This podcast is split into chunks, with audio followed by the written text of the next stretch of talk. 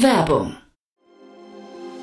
Sei dabei beim HTGF Family Day am 11. und 12. Juni in der Station Berlin. Für zwei Tage voller Inspiration und Business. Tauche ein in ein einzigartiges Netzwerkerlebnis mit bis zu 1500 Teilnehmenden. Erkunde das innovative Seed- und Later-Stage-Portfolio des Hightech Gründerfonds. Lass dich vom vielseitigen Programm inspirieren und knüpfe wertvolle Kontakte. Sichere dir jetzt dein Ticket. Mehr Informationen findest du unter www.family-day-htgf f.de.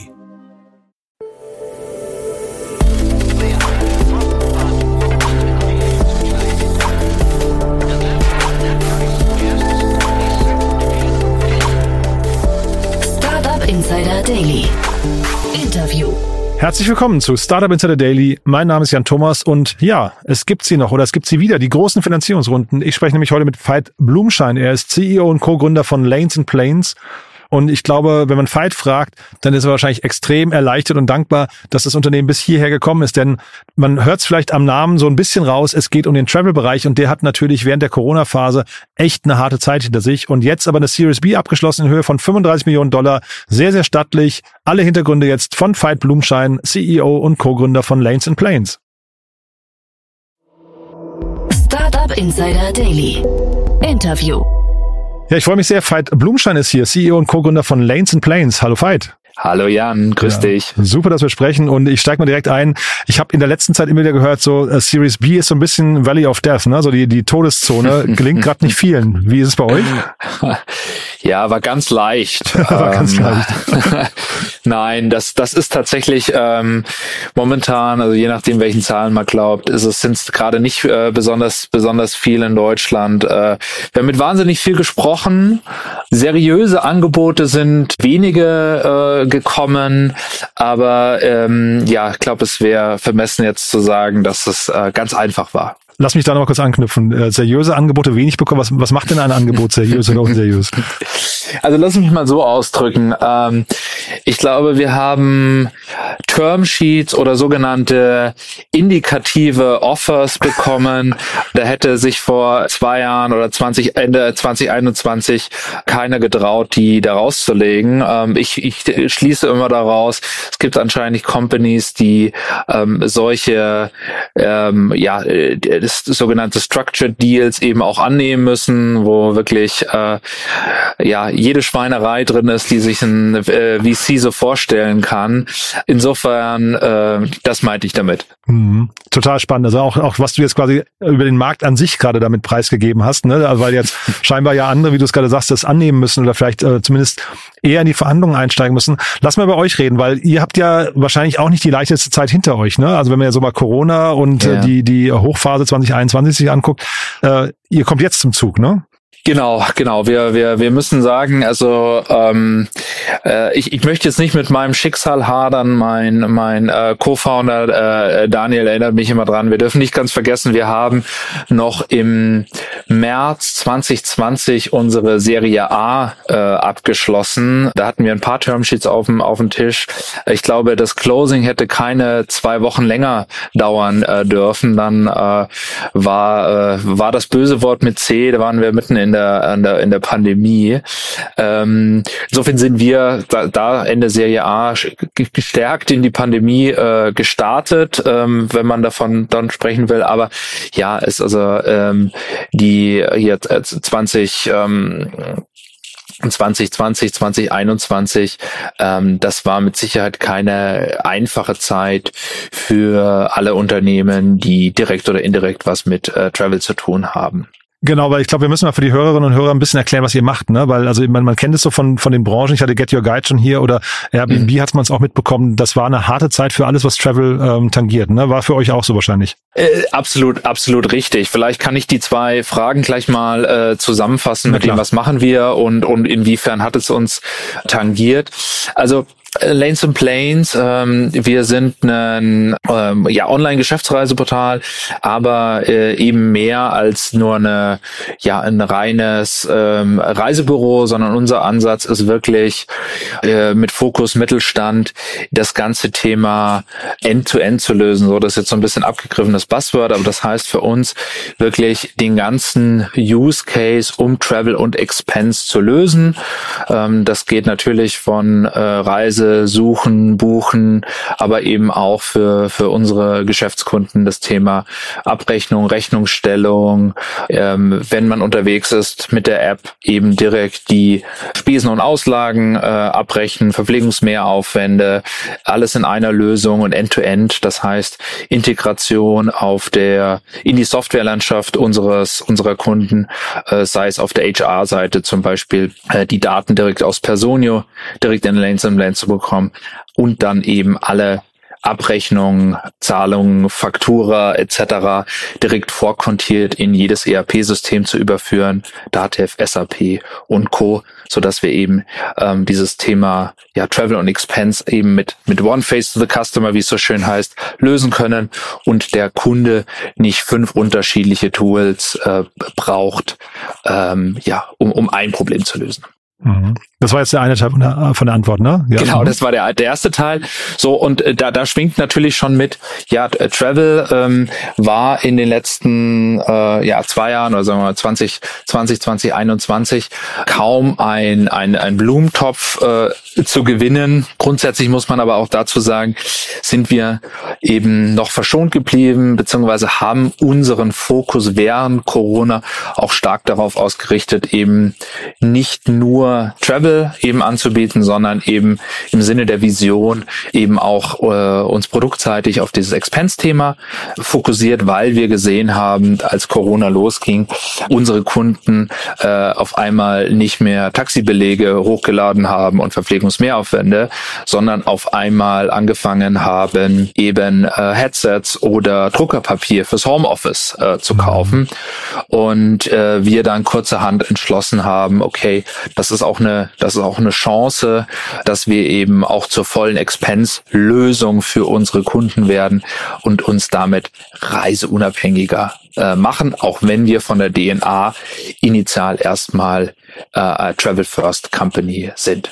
Kannst du das mal, diesen Entscheidungsprozess nochmal vielleicht, äh, so, sofern du dich erinnern möchtest, mhm. nochmal noch mal beschreiben, weil das ist ja wahrscheinlich schon, eine, schon, schon äh, sagen wir, ein sehr mutiger Schritt, ne? Viel, yeah. Da steckt man auch viel Risiko rein. Ja, defi definitiv. Also äh, grundsätzlich wussten wir schon von Anfang an, dass dieses Thema Expense relevant ist, also von den Zahlen vorher, man sagt irgendwie so zwischen 70 und 80 Prozent aller Spesen und Auslagenabrechnungen haben immer einen Reise-Touchpoint. Mhm.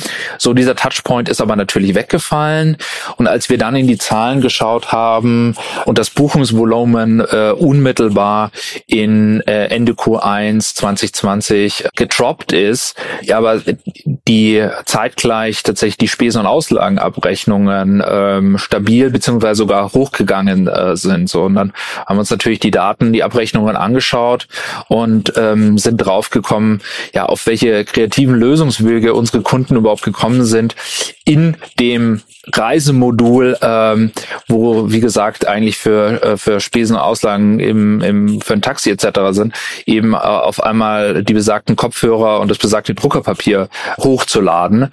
Und das war für uns der Entscheidungspunkt, wo wir gesagt haben, wow, das ist auch eine, äh, in, ich weiß, das ist auch abgegriffen in der Krise, ist eine Chance, aber da eben auch zu sagen, unsere Kunden wollen tatsächlich auch nur ein Expense-Tool haben und nicht dann noch ein weiteres Tool für ja nicht Travel-related Expense.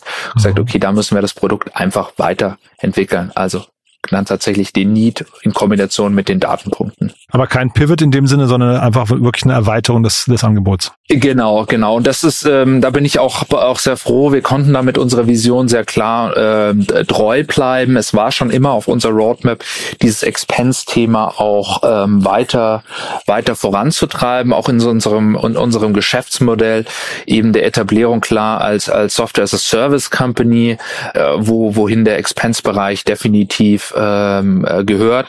Und so haben wir gesagt, na ja, da drehen wir jetzt einfach die Roadmap einmal um 180 Grad und ziehen diesen Expense-Bereich vor mhm. und äh, eine Integration, ich sag mal, einer spanischen Bahngesellschaft äh, äh, schieben wir eher äh, nach hinten. Mhm. Also finde ich total nachvollziehbar, natürlich ist auch rückblickend, aber vielleicht nochmal äh, zurückerinnern an die Zeit damals. Die anderen Stakeholder, die da tangiert sind, also Mitarbeiter vermute ich mal, die waren froh, dass wenn vorne jemand am Steuer ist, der irgendwie eine Idee hat, wie man durch diese Krise kommt. Ne? Ich vermute mal, das ist, äh, da hat man keine großen Diskussionen hinterher. Aber wie war es mit Investoren und auch kundenseitig? Ähm, ist ja wahrscheinlich nicht ganz leicht zu vermitteln, oder? Das ist richtig. Also äh, investorenseitig, ich, ich kann mich, ich kann mich noch erinnern. Äh, wir haben Szenarien gerechnet damals und unser Worst-Case-Szenario hieß ja Covid zehn Monate. Können wir jetzt im Nachgang nur nur leicht leicht schmunzeln. Grund, grundsätzlich hatten unsere Investoren aber schon in diese diese, haben wir auch in die, in, hat eine Investmenthypothese zu dieser Vision und sagt, okay, Expense ist wichtig. Der Kunde will grundsätzlich nur eine Expense-Lösung äh, und will die eben auch nutzen für, für nicht travel-related Sachen. Mhm. Insofern würde ich behaupten, da war war die Überzeugungsarbeit gar nicht mal so groß. Ja, mitarbeiterseitig war es schon so, dass wir eben auch aufgrund des Geschäftsmodells Glück hatten, eben nicht nur transaktional transaktionales Geschäft zu haben, also transaktional in Abhängigkeit von Reisebuchungen, sondern auch immer einen Grundsockel hatten mit, mit der Expense-Lösung. Äh, insofern, Jan, ist es genau wie du sagst. Unsere Mitarbeiter, glaube ich, waren froh, dass jemand gesagt hat, okay, wir haben hier eine Chance, die so auch durch diese Krise zu kommen, indem wir einfach unsere Produkte erweitern. Mhm. Und jetzt, wie gesagt, ne, rückblickend, also jetzt heute, wir reden über eine 35 Millionen Dollar äh, Runde, das ist ja wirklich äh, total cool. Du hast gesagt, das Termsheet oder die Investoren, die jetzt dabei, war, dabei sind, sind auch seriös, habe ich rausgehört. Ja, das heißt, äh, eigentlich geht's euch gut, ne? Oder wo steht ihr heute? Ja, doch, doch, uns, uns, uns geht's gut. Ähm, ich glaube, was, was uns auch, und da ist auch äh, wieder äh, die, die Krise oder der äh, geholfen hat, ist, uns auf die, die eigentlichen Werte zu konzentrieren. Und wir sind, ähm, wir sagen immer, wir sind eine Efficiency Company und das, das, äh, dieses Thema Efficiency treiben wir dann nicht nur bei unserem Kunden, wir helfen dem nicht nur effizient zu bleiben, sondern wir wollen auch selbst effizient bleiben. So, wieso erzähle ich dir das jetzt? Weil wir eben es auch in einer Situation waren, wo wir sagen, okay, wir sind äh, operativ break-even und wir konnten eben auch Angebote ablehnen äh, auf der Investorenseite. Ich glaube, äh, wie wir vorher schon kurz angerissen haben, nicht jedes Unternehmen ist in der Lage, äh, das zu tun und, und muss äh, auch, auch äh, Angebote annehmen, die man unter normalen Umständen nicht annimmt, einfach weil einem die, die Runway ausgeht. Das war glücklicherweise bei uns nie die Situation, sondern wir gesagt, wir können aus den Gründen, aus denen man eigentlich immer Fundraising machen sollten, äh, uns für einen Investor anschreiben. Ein Investor, der, der ja, wo die Investmenthypothese mit der Vision übereinstimmt und um Geld zu nehmen, dass äh, wir, wir komplett in, in Wachstum investieren können. Ich weiß, also ne, das betrifft euch jetzt dann nicht, aber ich kann mir offen gestanden gar nicht vorstellen, welche welche Konsequenzen das für ein Unternehmen hat, die mit Investoren, Partnern, die eigentlich die, die Situation gerade ausnutzen. Ja, ja. Ja, also das ähm, klar, da spricht, da spricht keiner gerne drüber, aber was man so hinter vorgehaltener Hand hört, also die die die sogenannten Liquidationspräferenzen und die die Double Dips, äh, Triple Dips, wie sie da alle heißen, ob sich das im Endeffekt auch noch für einen Gründer auszahlt. Und es muss jetzt nicht nur immer äh, monetär für den Gründer sein, aber ob, ob ein das nicht auch spätestens in der nächsten Finanzierungsrunde dann beißt, glaube ich, ist auch von vielen Investoren, die, die haben den Hebel hier ein bisschen überstrapaziert. Das meine ich, also nicht nur, dass es sich nicht auszahlt für den Gründer, du hast ja dann möglicherweise auch ein total demotiviertes Gründerteam, ne? Und das ist ja eigentlich ja. das Schlimmste, was es gibt. Exakt, mhm. exakt. Lass nochmal über euer Geschäftsmodell jetzt mal sprechen. Also ähm, ich verstehe, ihr seid, eine, weil du, du hast ja so ein bisschen erzählt, Personio, Datev, SAP und so, diese ganzen Schnittstellen. Ihr seid mhm. ziemlich tief integriert, habt euren Bereich gefunden. Ist der quasi gesetzt und ihr seid jetzt am Ausrollen und wisst schon, wie ihr Geld verdient oder kommt da noch mehr und ihr, ihr habt quasi, ihr könnt immer mehr durch diesen Kunden, durch die Kundenbeziehung immer mehr draufdocken? Nee, ich, ich würde, würde schon sagen, dass wir vom Produkt genau, genau da sind und wir jetzt ins ja eigentlich eigentlich nur noch in die Go-to-Market Execution äh, gehen. Äh, auch da wieder hat uns Corona geholfen, weil wir natürlich wir haben großes Investment bekommen und haben viel in, ins Produkt investieren können. Ähm, und jetzt ist es ähm, einfach daran, ähm, dass eben auch aufgrund Coronas der der Markt auch ja komplett bereinigt ist. Die Wettbewerbslandschaft ist eine ist eine andere. Traurigerweise hat es auch viele traditionelle Reisebüros, wo einige der mittelständischen Kunden, mit denen wir sprechen, auch vorher waren, äh, haben Corona nicht überlebt und, und jetzt kommen kommen die Kunden eben daher und sagen, oh, ähm, wir wir äh, haben gemerkt, äh, dieses Travel ist doch was. Man kann nicht alles über über Zoom äh, erledigen mhm. und ja, äh, anscheinend ist es doch wirklich der zweit oder drittgrößte ja, Kostenblock in unserer Bilanz. Ähm, ja, wird mal Zeit, dass wir das, ähm, dass wir das digitalisieren. Mhm. Ihr seid aber rein B2B, ne? Wir sind reines, reines B2B-Portal. Wenn wir, wenn wir über, über ICP, also unseren idealen Kunden sprechen, dann, ähm, ja, also ich sag mal, ein Kunde, der weniger als 10, 20.000 Euro Travel Budget äh, im Jahr hat, also sagen wir mal ein Freelancer, eine kleine Marketingagentur, das ist jetzt nicht unser Kunde, der braucht auch diese diese tiefen Integrationen, über die wir da gerade gesprochen haben, äh, nicht. Aber das geht dann hoch zu ja ähm, paar Millionen, fünf, zehn Millionen Travel Spend äh, im im Jahr, so so Kunden wie ein Personio, wie ein Enpal, ähm, aber auch so typisch deutsche Mittelstand, ähm, Edding, Hallhuber und, und diversen Hidden Champions, die man im Zweifel sonst noch nie gehört hat. Ist dieses Thema Homeoffice Equipment noch so relevant? Weil ich, ich halt frage auch dahingehend, ich hatte Circular hier mal zu Gast, die sind ja irgendwie so ein bisschen in eurem Space unterwegs auch, ne? Ähm, bei denen hatte ich gesehen, jetzt in der Vorbereitung nochmal, dass die Perks auch mit anbieten, oder, quasi so Teil von ihrem Portfolio. Äh, ja, gibt's da, also das klingt so fast nach einer hundertprozentigen Überschneidung, aber vielleicht auch nicht, ne? Nee, also ich, äh, es ist mit Sicherheit nicht, nicht äh, überschneidungsfrei, aber äh, die Expense-Lösungen, also und da jetzt sind definitiv ein Circular, die haben einen, haben einen anderen ähm, Fokus Fokus. Wir merken schon, dass Reise zurückgekommen ist und dass die Kunden initial eben auch wegen Reise ähm, auf uns auf uns wieder zukommen und deswegen sagen wir auch, wir sind nicht Expense und Travel, sondern wir sind Travel und Expense, weil wir zum Beispiel auch keine Expense-Only-Lösung verkaufen, sondern immer nur in der Kombination. Mhm. Lass uns vielleicht noch mal kurz durch die Investoren der Runde gehen. Kannst du vielleicht noch mal ein paar Sätze zu sagen? Mhm. Weil ich äh, habe jetzt gerade, habe ich ja schon gesagt, es sind ja scheinbar jetzt alles äh, seriöse, empfehlenswerte Investoren. ja, das, das würde ich, würde ich sagen. Also wenn ich, wenn ich dir gerade folge, ne, oder? Genau, ja. genau. Ähm, äh, vielleicht historisch, genau. Also wir, wir haben auch angefangen Unternehmen äh, mit einer mit einer äh, Reihe von Business Angels, ähm, glaube ich insgesamt heute 50 Business Angels, äh, oh, wow. alle alle gepoolt. Ja, der Gründer von Flixbus, die Gründer von Personio sind zum Beispiel auch bei uns äh, mit mit dabei.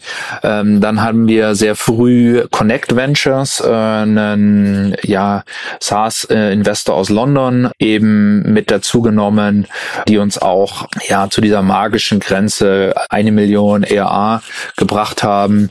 Und ähm, haben uns dann eben für Battery, äh, Battery Ventures als großen Serie A-Investor eben äh, auch entschieden in Kombination mit die N Capital und dann äh, Coparion und haben dann während ähm, ja, äh, 2021, 2022 auch im, im Rahmen des Bridging zur, zur Serie B, als wir gemerkt haben, wow, Travel kommt zurück ähm, und äh, ähm, beispielsweise für All Iron, einen äh, spanischen äh, Investor Plus, einen ja eher strategischen Partner mit mit All for One, äh, ich glaube eins der, der größten SAP-Systemhäuser hm. in in Deutschland genau mit dazu geholt.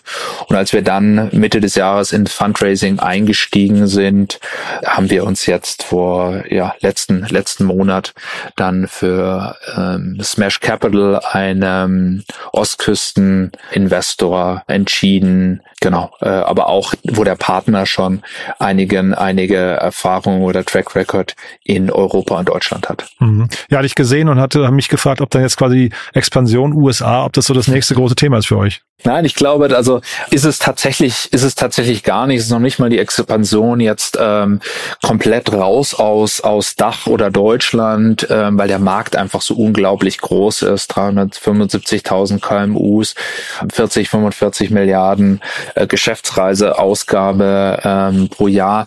Aber was man schon immer wieder sehr, das haben wir jetzt auch im Fundraising gesehen, mehr oder zumindest vereinzelt US-VCs äh, verstehen, dass Europa Europa nicht irgendwie so wie USA ist, sondern verstehen auch, dass das ein unterschiedlicher Ansatz ist. Das heißt aber, wenn man den versteht, man hier auch eben ähm, gute Companies äh, für, für Investment findet. Aber es ist ein bisschen, man muss zwei oder dreimal hinschauen. Du hast eben äh, gesagt, die magische Grenze von einer Million ARA. Ähm, was hat das für euch für einen Unterschied gemacht? Ähm, damals, ähm, es ist schon, also ich, ich, glaube, das sind so die typischen Phasen, die man als Unternehmen äh, durch durchgreift. So, äh, das, das, das hat so ja eine Außenwirkung. Man erreicht damit auf einmal eine, eine auf der Investorenseite. Man man ist auf jeden Fall auf einmal Serie A relevant, aber auch für einen selber muss ich muss ich ganz ehrlich gestehen. Ja, man hat eine Vision,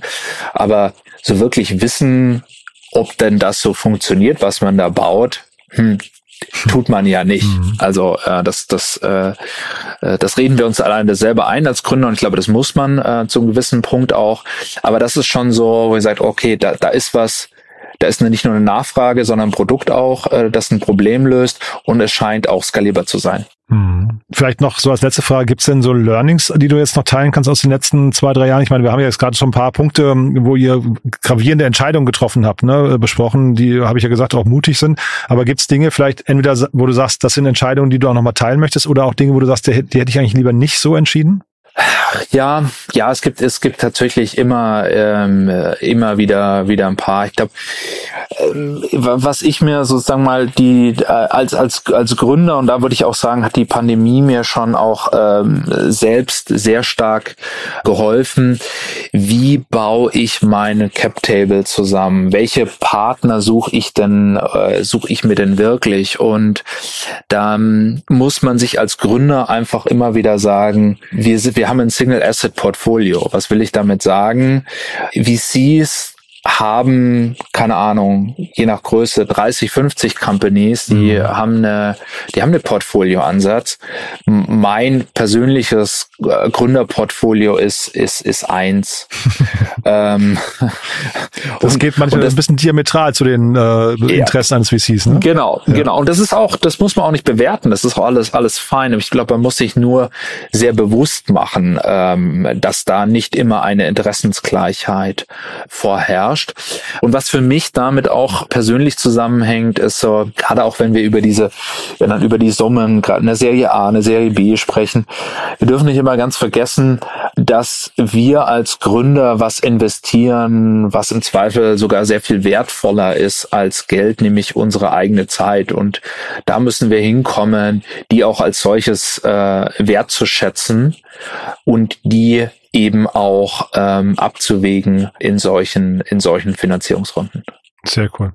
Du Veit, also tolle Reise im wahrsten Sinne des Wortes, ne, die, auf die du uns mitgenommen hast. Haben wir was Wichtiges vergessen für den Moment? Nein, ich glaube, Jan, du hast alles, ähm, alles gut, gut abgefragt. Cool. Und du hast gut geantwortet. Also, aber wie gesagt, tolle Geschichte, muss ich sagen. Hat echt Spaß gemacht, dir zuzuhören. Danke, dass du es geteilt hast. Jan, vielen herzlichen Dank. Bis zum Servus. nächsten Mal. Ciao. Tschüss. Startup Insider Daily der tägliche Nachrichtenpodcast der deutschen Startup-Szene. Ja, das war Veit Blumschein, CEO und Co-Gründer von Lanes and Planes. Und es war wirklich ein tolles Gespräch, finde ich. Sehr, sehr ehrlich. Ich mag es ja immer wirklich außerordentlich gerne, wenn äh, Gründer sich auch mal so ein bisschen in die Seele blicken lassen und mal ihr Inneres nach außen kehren und sagen, es ist nicht immer nur eitel Sonnenschein oder wahrscheinlich nicht nur ab und zu, sondern es gibt im Gründerdasein, im Gründerinnen-Dasein immer wieder diese Momente, wo man auch mal so kurz innehalten muss, muss fragen, klappt das eigentlich noch? Ja, und wenn ja, wie? Und dann vor allem Entscheidungen trifft, die sich dann rückblickend als ja hoffentlich richtig erweisen. Ich fand, das war hier so ein Paradebeispiel, natürlich gerade mit dem Blick aus der heutigen Zeit. Finanzierungsrunde 35 Millionen Dollar ist natürlich wirklich extrem stattlich. Dazu nochmal Glückwunsch an dieser Stelle. Ich fand es ein tolles Gespräch. Wenn es euch auch so geht, bitte gerne weiterempfehlen an Menschen, die hier mal reinhören sollten, die vielleicht ja Mut zur Entscheidung brauchen. Dann ist das hier wahrscheinlich eine tolle Folge, um sich genau davon eine Portion abzuholen, sich inspirieren zu lassen. Und äh, ja, vielleicht kennt ihr aber auch jemanden, der oder die im Travel-Bereich unterwegs sind oder die vielleicht während der Corona-Zeit eine bisschen schwierigere Phase hatten. In all diesen Fällen ist das, glaube ich, eine Folge, in die wir mal reinhören sollten. Danke fürs Weiterempfehlen. Euch einen tollen Tag und wir hören uns vielleicht nachher nochmal wieder und falls nicht nachher, hoffentlich spätestens morgen. Bis dann, alles Gute. Ciao, ciao.